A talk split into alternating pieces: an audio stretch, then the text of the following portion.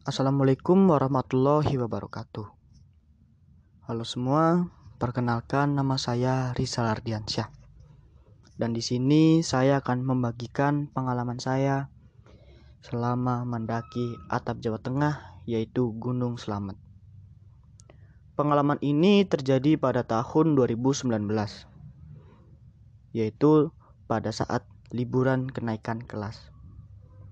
Pada saat itu saya mendaki bersama dua orang teman saya yang bernama Nando dan Gilang.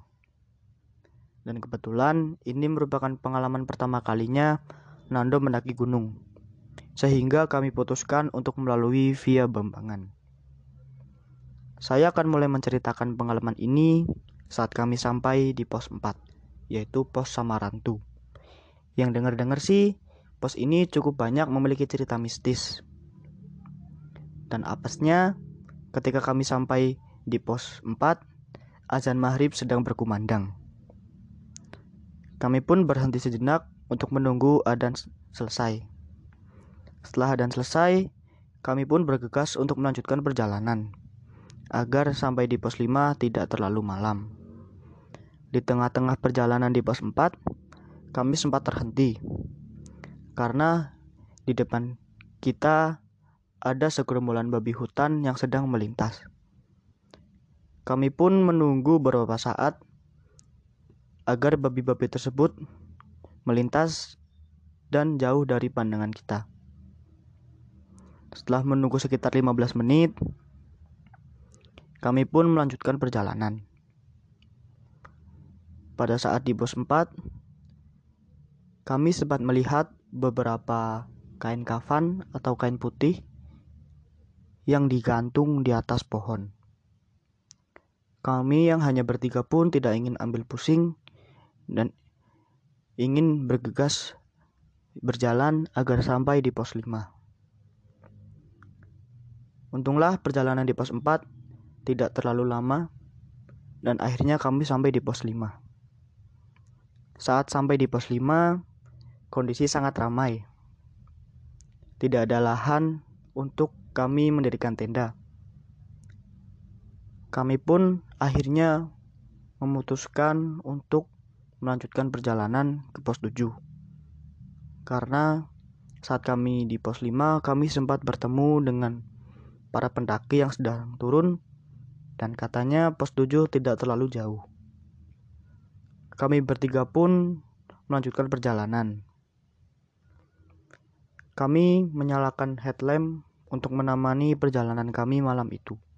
Situasi sudah dingin, sepi, dan mencekam.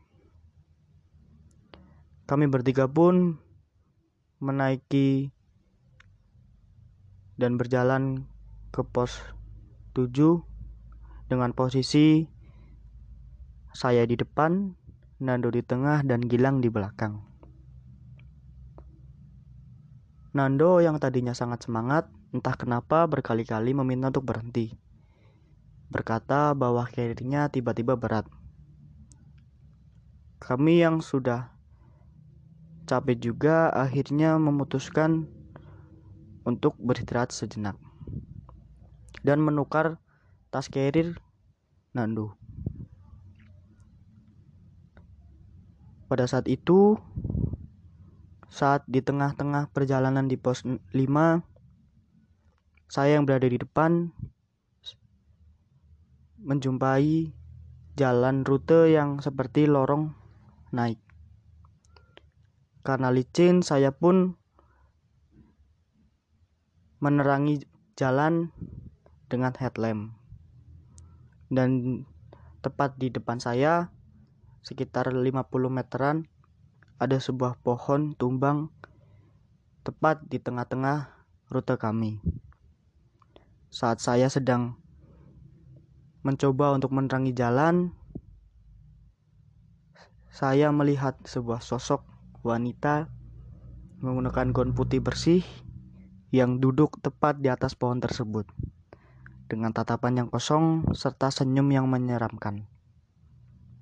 Sontak saya yang terkejut langsung meminta kepada teman-teman saya untuk sejenak dengan alasan ingin beristirahat.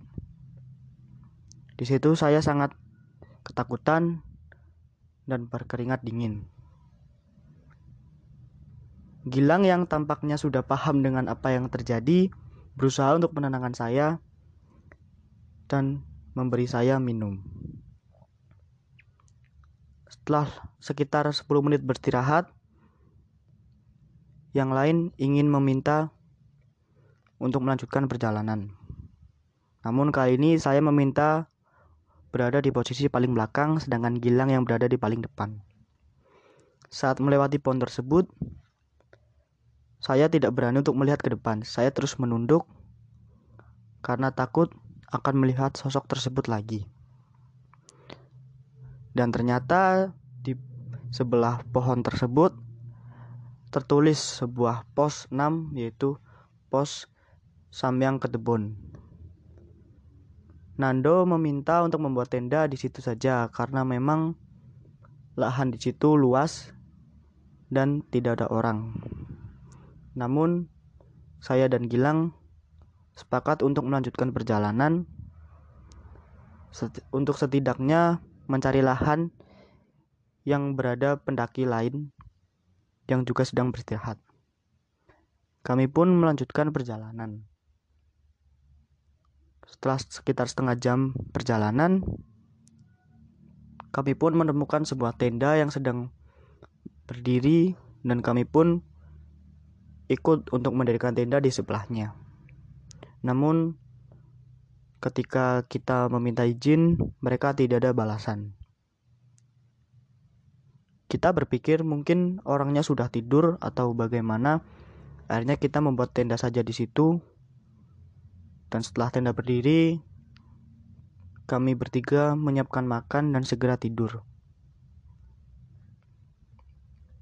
Dan ketika sudah tertidur,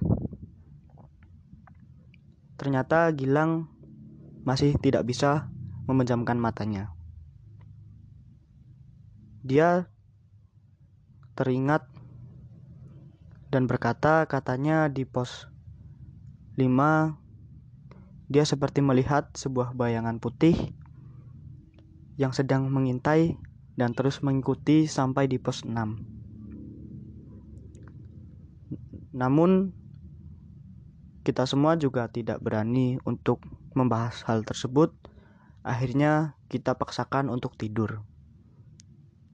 Lalu ketika pagi kita seperti biasa naik ke puncak, berfoto-foto, lalu pulang. Singkat cerita, esoknya kami berkumpul kembali untuk membereskan barang-barang yang belum sempat kemarin dibereskan. Di situ Gilang berkata ketika yang lain tertidur, dia sempat mendengar suara langkah kaki dan suara pelan, tertawa, dan berkata, "Kok belum tidur, Nak?" Oke, mungkin itu saja cerita yang bisa saya bagikan kepada teman-teman tentang pengalaman saya mendaki di Gunung Selamat. Mungkin itu bisa diambil pelajarannya dan harap berhati-hati bahwa di gunung kamu tidak sendiri.